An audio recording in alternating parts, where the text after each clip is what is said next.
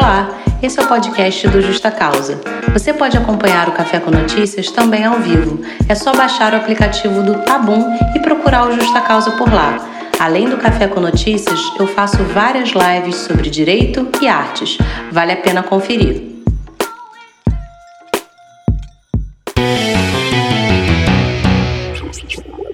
Olá, esse é o nosso Café com Notícias. Então, de forma bastante objetiva, aí 30 minutinhos, 40 minutinhos, a gente vai dar uma passada por todas as notícias que repercutiram aqui no Brasil e no mundo, beleza?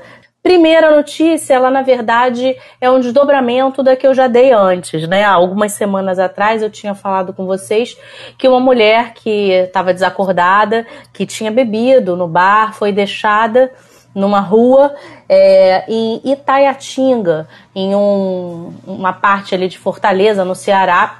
E quando ela foi deixada desacordada na rua, ela foi inclusive estuprada. E aí o que, que acontece? A polícia começou a procurar o suspeito porque tudo foi gravado pelas câmeras ali do local. Eu falei com vocês que eu ia continuar acompanhando o caso, né, o que, que ia acontecer, qual seria o desdobramento, e eles encontraram realmente o suspeito de ter feito isso, né, de ter cometido esse crime sexual contra essa mulher que estava desacordada no meio da rua. Ele estava escondido na casa de parentes, a 200 quilômetros do local, mais precisamente no município de Miraíma. E aí o que acontece? Quando ele se deparou com um cerco policial, ele se suicidou. Ou seja, o desfecho foi esse, né? O cara que era suspeito desse crime acabou se suicidando. E aí, obviamente, a gente sabe que uma pessoa não pode ser processada depois da sua morte, né? Extinguiu-se uma possível punibilidade ali. É bastante triste se a gente pensar nessa mulher, né? O que, que aconteceu com ela, né? Primeiro, ela foi deixada na, na calçada como se fosse um, um lixo, né? Depois de ter bebido num bar, ninguém ali se preocupou com ela. Eu fico assim pensando que tipo de pessoa faz um negócio desse, né? De deixar a pessoa simplesmente largada ali. E depois uma outra que passa pelo local, né? Um outro homem que poderia ter prestado também o auxílio para ela, poderia ter ajudado de alguma forma, acaba violentando essa mulher, né? acaba estuprando essa mulher. Essa é a violência pela qual uma mulher pode, infelizmente, passar ao longo da sua vida, e eu acredito que muitas de nós já vivenciamos alguma espécie de violência, seja psicológica, patrimonial, física, verbal ao longo da vida, né? E é isso. Bom, vamos para uma segunda notícia. Essa notícia é uma, na verdade, uma manifestação que teve em Brasília, uma manifestação indígena contra o PL 191. O PL 191 ele está em tramitação no Congresso.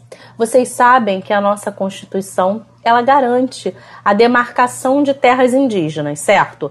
Então, tem determinadas áreas que são dos povos indígenas. Afinal, se a gente parar para pensar, foram eles que estavam aqui quando Portugal invadiu o Brasil, né? Portugal não descobriu essa terra, essa terra já era habitada pelos povos indígenas e é, o que causa muito espanto é a falta de respeito que se tem com os nossos povos originários, né?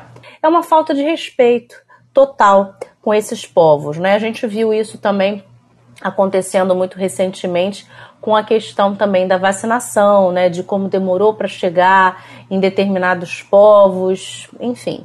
Mas vamos nos concentrar nesse PL. O PL 191, ele na verdade, ele tenta regulamentar a mineração nessas terras que são as terras demarcadas. E aí eu tenho um dado aqui.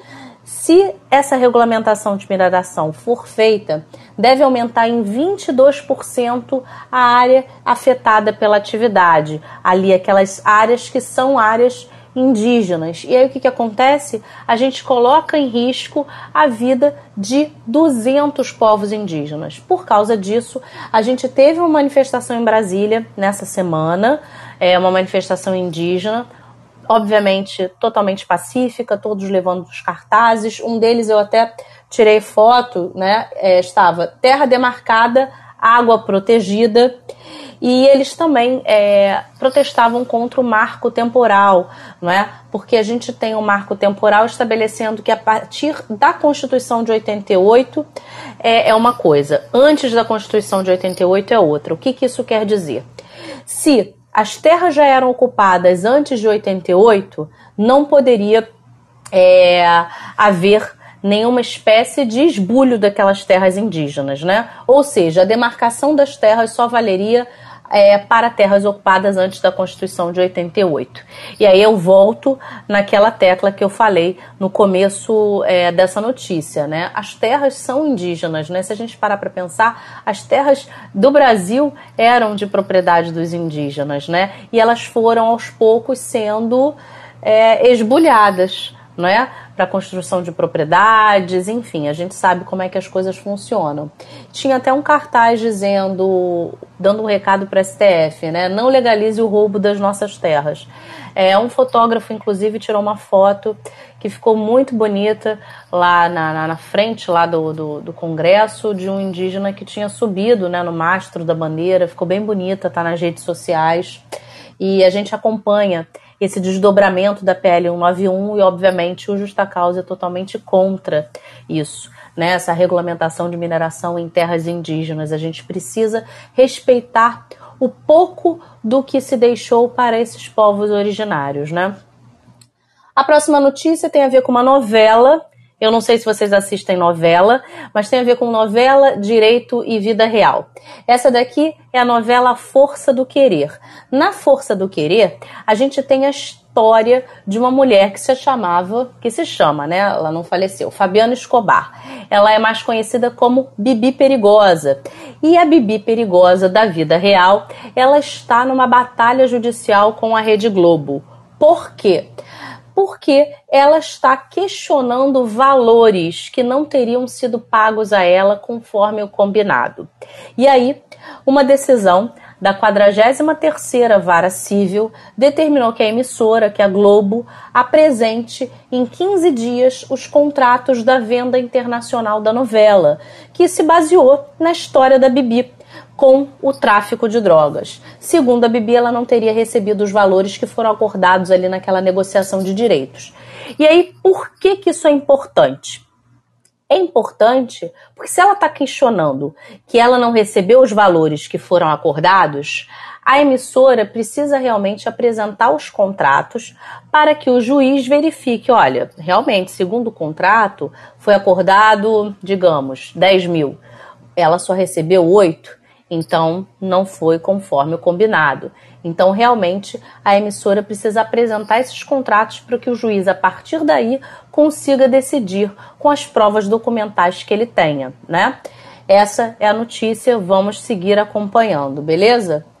A terceira notícia, a gente vai lá para Bragança Paulista, em São Paulo. É, vocês sabem que toda semana, às sexta-feiras, aqui no Tabum, Infelizmente, eu tenho sempre que falar de pelo menos um caso de racismo que aconteceu em algum lugar do país, né? Mano do céu, adoro esse já, adoro, adoro, muito bom. E essa daí aconteceu em Bragança Paulista em uma escola. E aí, quando a gente pensa em escola, eu pelo menos penso, eu tenho um filho de três anos, a gente pensa em um lugar que vai acolher a criança, que vai é, fazê-la, vai ensiná-la é, a ter respeito, amor ao próximo, é, ensinar os valores que a gente também ensina em casa, né? A, a, escola tem que ser uma extensão da nossa casa, afinal, a criança fica lá uma boa parte do tempo, né? Tem que ser um, um ambiente seguro, saudável, acolhedor, né? De troca de afeto e isso daqui não foi o que aconteceu nessa escola, né? É, foi uma escola estadual, a escola Ministro Alcindo Bueno de Assis, em Bragança Paulista, em São Paulo. Um professor ele foi demitido depois de falas racistas em sala de aula. É, ele citou que ele e a mulher são brancos e que ele dá um conselho para a filha. O conselho seria o seguinte: abro aspas. Eu já falei para ela quando você for casar, por favor, case com um cara branco, porque senão vai nascer moreno e branco hoje está acabando. Né? Eu não preciso nem falar a gravidade de um discurso desse em um Brasil que ainda vive o mito da democracia racial, né? em que a gente ainda vive aquela coisa de que não há racismo no Brasil, mas há é, muitas vezes de forma velada, muitas vezes de forma expressa. Fato é que o racismo está presente na nossa sociedade até agora, né? E ele foi, obviamente, uma consequência não só do período escravista, mas também das teorias raciais que a gente teve, né, é, e que tentou se implantar não só no Brasil, mas também no mundo, né? Ali no século XIX, é, isso estava muito forte, começo do, do século XX, então tem muito pouco tempo que isso aconteceu. E aí, quando ele fala uma coisa dessa, ele está, obviamente, proferindo uma fala racista em uma sala de aula. Então ele foi, ele acabou sendo demitido desse colégio, beleza? Vamos para uma terceira, uma outra é, notícia que tem a ver com isso, reflexos aí da escravidão que o povo negro ainda sofre. É esse aqui, olha, uma idosa passa 50 anos em situação de escravidão em Santos. É, volta e meia, a gente infelizmente vê ou ler em noticiários é, pessoas que estão em situação análoga à escravidão. O que, que é isso? É uma pessoa que trabalha em alguma casa, em algum sítio, uma fazenda, enfim, alguma propriedade. Ela é contratada por vezes, mas ela não recebe. Ela não recebe salário, ela não recebe dias de folga, décimo terceiro, ela não tem qualquer direito trabalhista e ela fica ali muitas vezes até mantida em cativeiro. Ela sequer pode sair do lugar em que ela está. É, eu até recomendo um filme muito bom que estreou há pouco tempo, com o Rodrigo Santoro, chamado Sete Prisioneiros. Né? Mostra muito bem como é essa situação de vulnerabilidade dessas pessoas, né? que às vezes são enganadas com uma promessa de um trabalho legal, ou então que às vezes estão precisando da grana e aí vão, e quando chegam no local veem que é algo totalmente diferente do que foi combinado. Essa mulher, olha, ela já tinha 89 anos e ela estava nessa situação há 50 anos. Uma vida dela inteira que ela viveu desse jeito, ou seja, na verdade ela não viveu, né? Ela apenas ali existiu, porque ela ficava nesse apartamento no bairro do Gonzaga em Santos. E aí ela fazia o trabalho, né? Dentro de casa, ela trabalhava como uma empregada doméstica ali, mas ela não tinha qualquer registro em carteira, não tinha qualquer direito, ela não recebia um centavo sequer pelo que ela fazia. É um absurdo isso. Né? A denúncia foi feita por uma vizinha depois que ela gravou ofensas contra essa senhora. Então, além dela estar nessa situação total de vulnerabilidade, sem receber dinheiro, sem ter férias, sem ter contato com a sua família, com amigos, ela não fazia nada a não ser trabalhar. Ela ainda era maltratada, né? Eu digo mais ainda, né? Porque isso já é um maus tratos, né? Uma situação análoga à escravidão. Mas ela ainda era ofendida, sabe-se lá mais o que. E essas denúncias precisam ser feitas. Então, se você sabe de alguém que está numa situação dessa de vulnerabilidade, faça denúncia. A gente tem disque denúncia e é importante que isso seja feito. Eu fico só pensando quantas pessoas nesse Brasil afora ainda estão em uma condição análoga à escravidão. Isso é crime pelo Código Penal. Então é preciso fazer a denúncia, beleza? A próxima, a gente vai lá para o STF, é uma notícia do Pleno do STF. O que, que é o Pleno do STF? O STF ele é composto por 11 ministros. E lá a gente tem duas turmas, a primeira turma e a segunda turma. Mas há decisões que são é, proferidas com o pleno. O pleno são os ministros todos, né, os 11 ministros reunindo e decidindo sobre uma questão específica. Essa daqui, por exemplo, chegou até o pleno, chegou aos 11 ministros do STF nessa reunião, nessa audiência. É uma liminar que o Barroso, o ministro Barroso, já tinha concedido para estender até o dia 30 de junho a suspensão de despejos e de desocupações em áreas urbanas e rurais por conta da pandemia. É, a gente tinha uma decisão nos autos dessa DPF 828, que foi ajuizada pelo PSOL.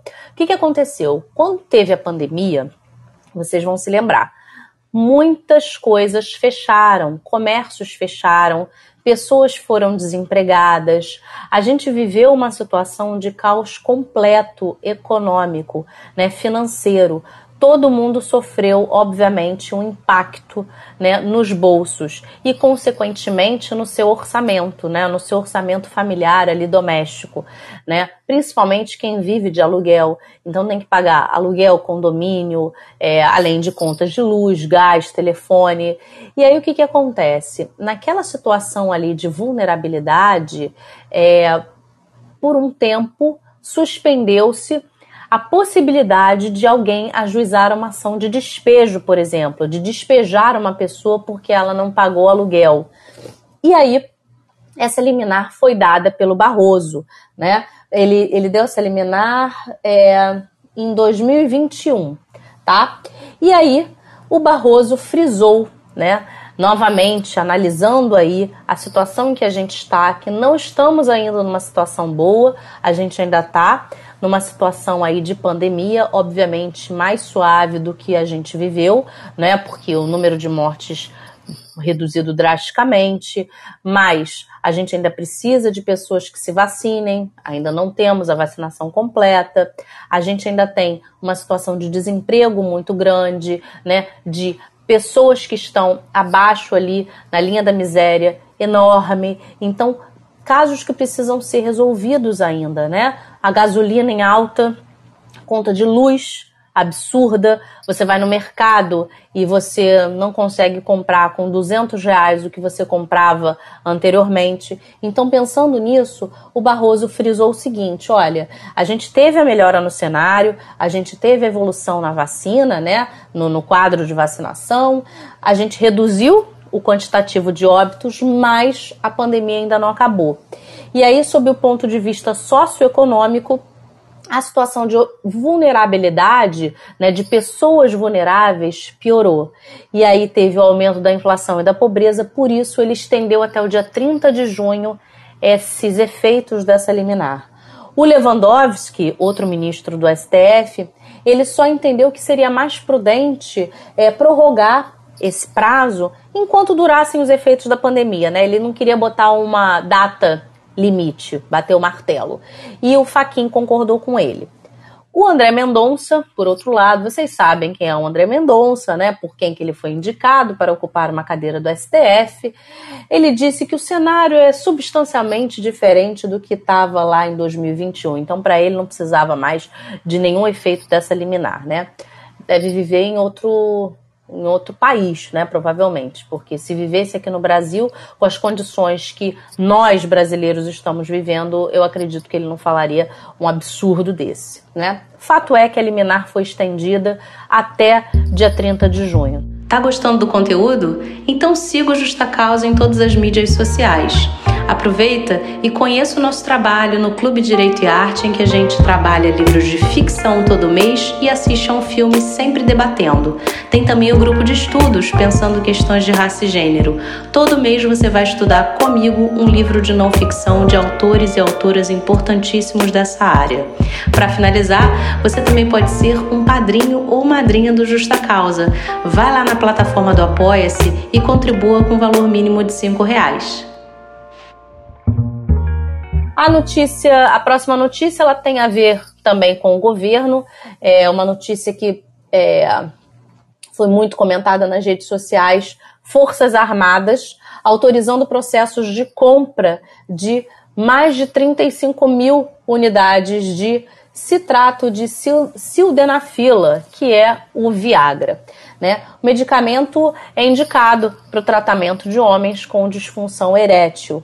E isso é, gerou assim uma comoção nas redes sociais, não é? Poxa, como assim é, autorização de medicamento, né, de Viagra, 35 mil é, comprimidos desse, quando há diversas outras coisas que precisam ser feitas, não é, no governo. O Ministério da Defesa ele afirmou o seguinte: olha, a compra dessas unidades aí de Viagra, ela tem como objetivo tratar pacientes com hipertensão arterial pulmonar.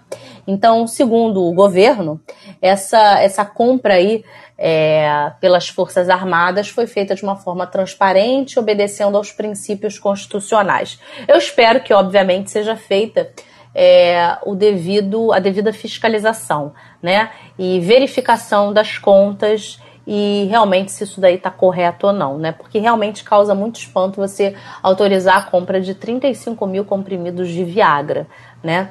Lembro que a gente tem um país também que é, há pouco tempo questionava, e a gente ainda questiona, a situação de pobreza menstrual, não é? E que foi é, recebida com um deboche, mais uma vez, não é? De Bolsonaro, dizendo que ele tinha coisas mais importantes do que ele ceder, não é?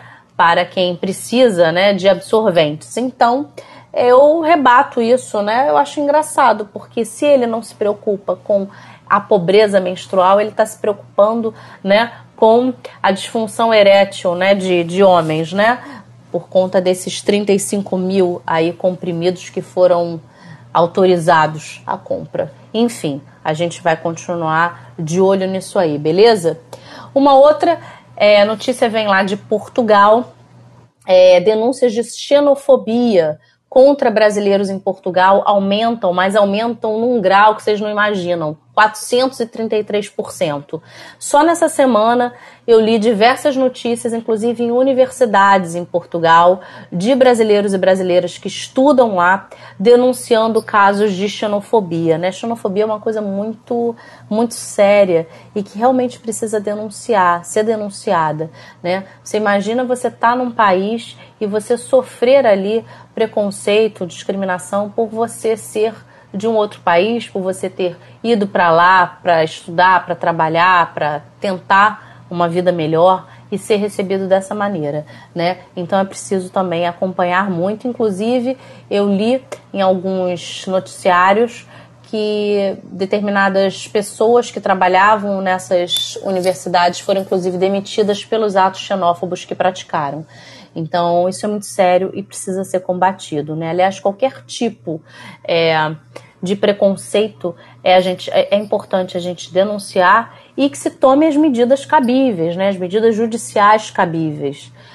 Essa próxima, inclusive, essa próxima notícia que eu vou falar, ela tem muito a ver com isso, porque eu não sei se vocês é, acompanham é, a questão do, do humor e da liberdade de expressão. É, o Justa Causa ele tem um grupo de estudos que se chama Pensando Questões de Raça e Gênero.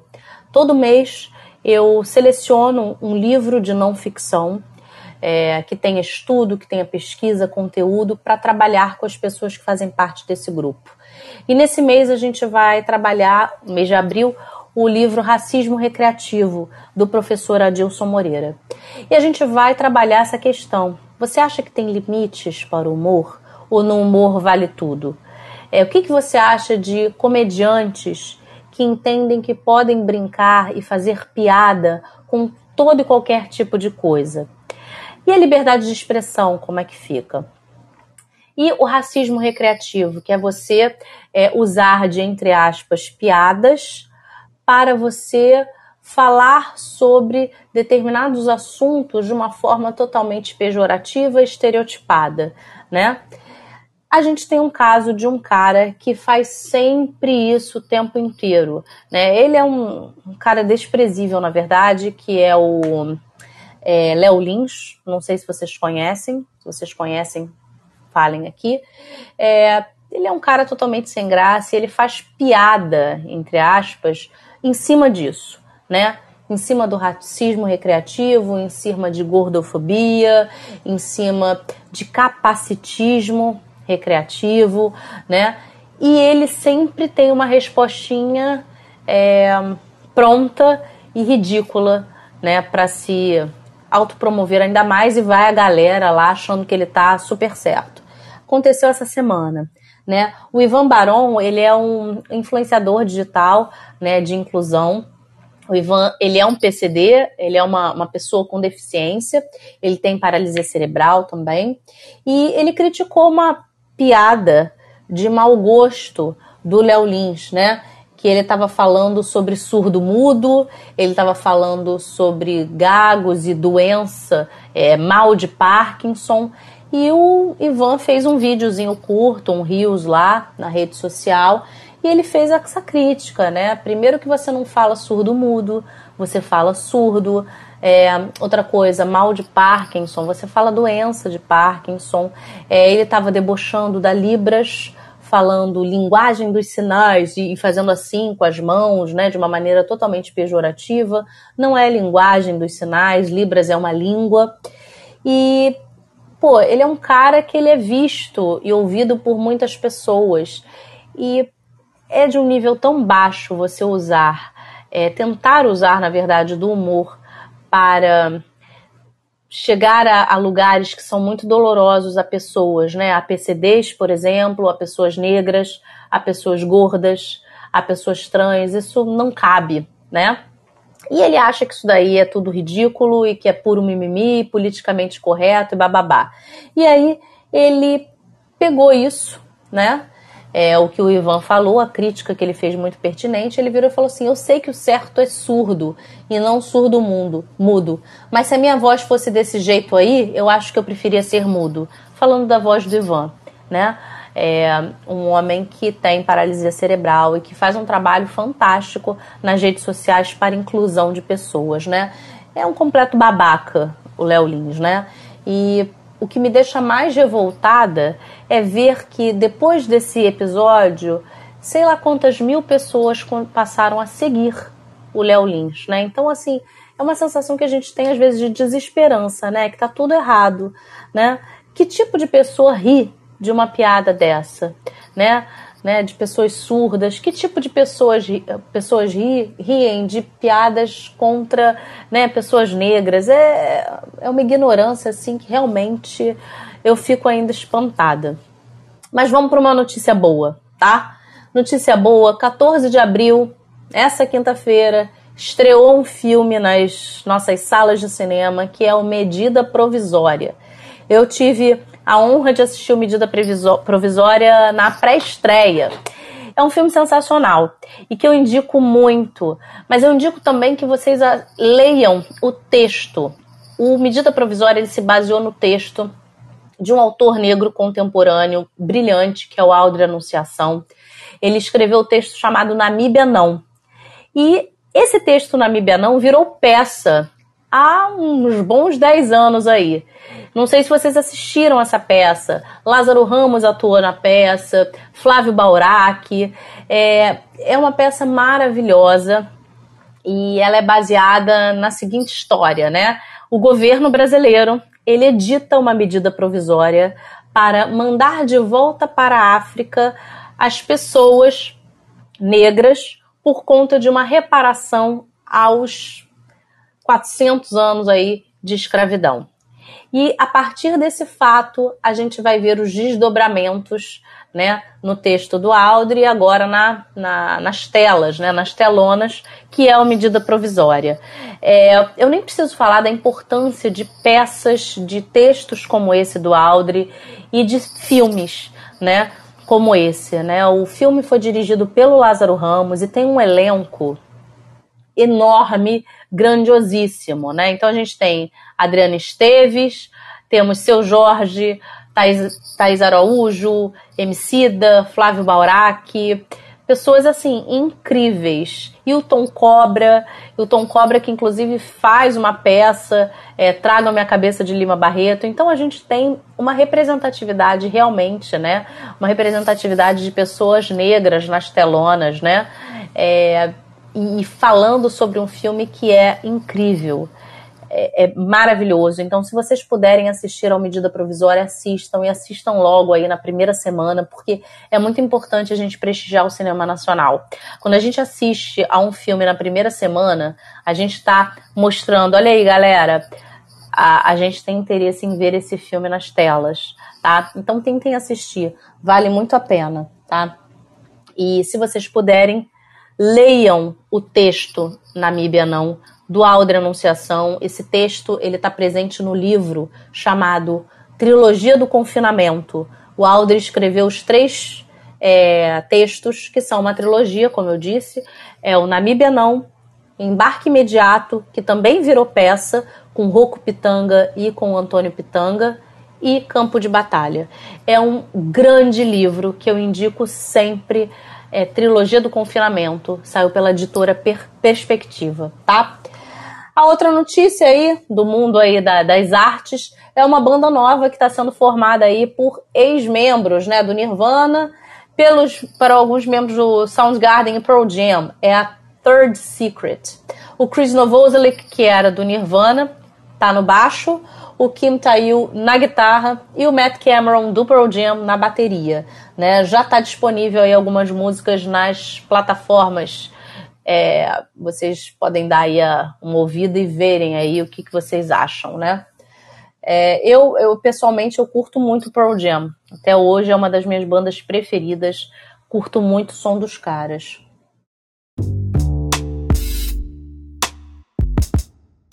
Vamos agora para fechar aí nas datas importantes da semana.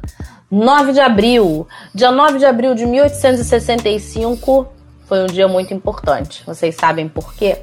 Bom, o general do Sul, Robert Lee, finalmente se rendeu e aí pôs fim à guerra civil norte-americana, a guerra de secessão, depois de quatro longos anos ali de brigas de estados do norte e do sul para que pusesse um fim à escravidão no dia 8, 9 de abril de 1865, acabou, o cara se rendeu.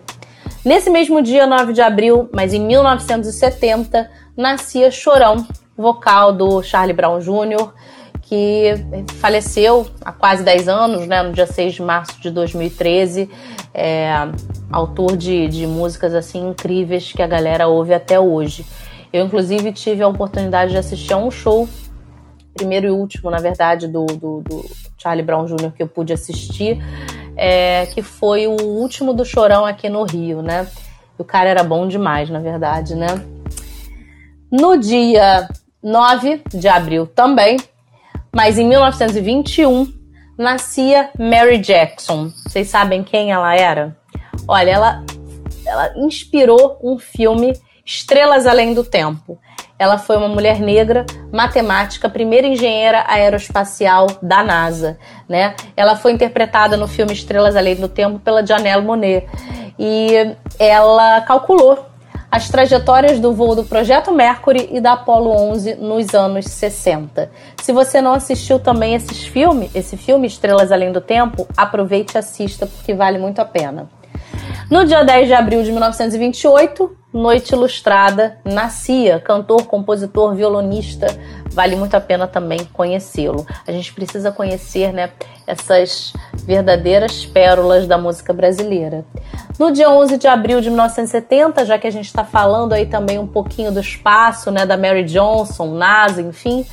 No dia 11 de abril de 1970 é lançada a Apollo 13. Apollo 13, vocês sabem, né? Que foi ao mesmo tempo um grande triunfo e um fracasso, porque foi uma, é, uma missão que quase falhou, né? Porque ela falhou pela metade. Os astronautas não conseguiram pousar na Lua. Mas foi um verdadeiro triunfo porque eles voltaram com vida depois de vários problemas que tiveram lá no espaço. Aliás, o filme com Tom Hanks e Kevin Bacon é incrível, vale muito a pena vocês conferirem se não viram. É, no dia 13 de abril de 64, a gente tem uma data também histórica. Sidney Poitier foi o primeiro ator negro a ganhar o Oscar de melhor ator pelo filme Lilies of the Field. É, o Sidney Poitier, eu já falei aqui em algumas outras oportunidades, é um dos meus atores preferidos. E vocês vejam, só em 1964 um homem negro ganhou o Oscar de melhor ator. Então a gente ainda precisa fazer muito aí para mudar esse cenário, né? Em 1901, do dia 13 de abril, nascia Lacan, psicanalista que é estudado até hoje. 1921 nasceu Dona Ivone Lara e em 1946 All Green. Então, dia 11 de abril foi um dia muito importante. Vamos para 14 de abril. 14 de abril eu não sabia, é o Dia Mundial do Café. A gente que tem aqui café com notícias toda semana, né? E eu bebo café todo dia também, gosto muito.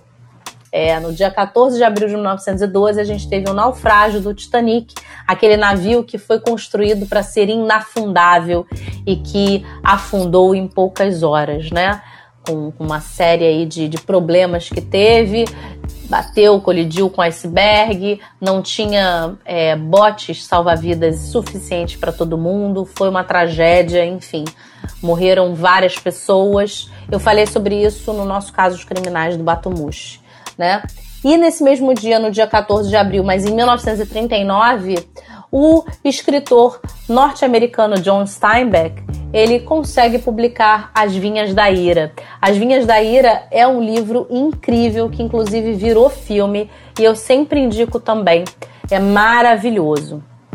E é isso, gente. Encerramos aí nosso café com notícias da semana. Muito obrigada por estarem aqui toda semana. Se vocês quiserem conversar comigo, eu tô lá no Instagram, no arroba justa.causa. Um grande beijo.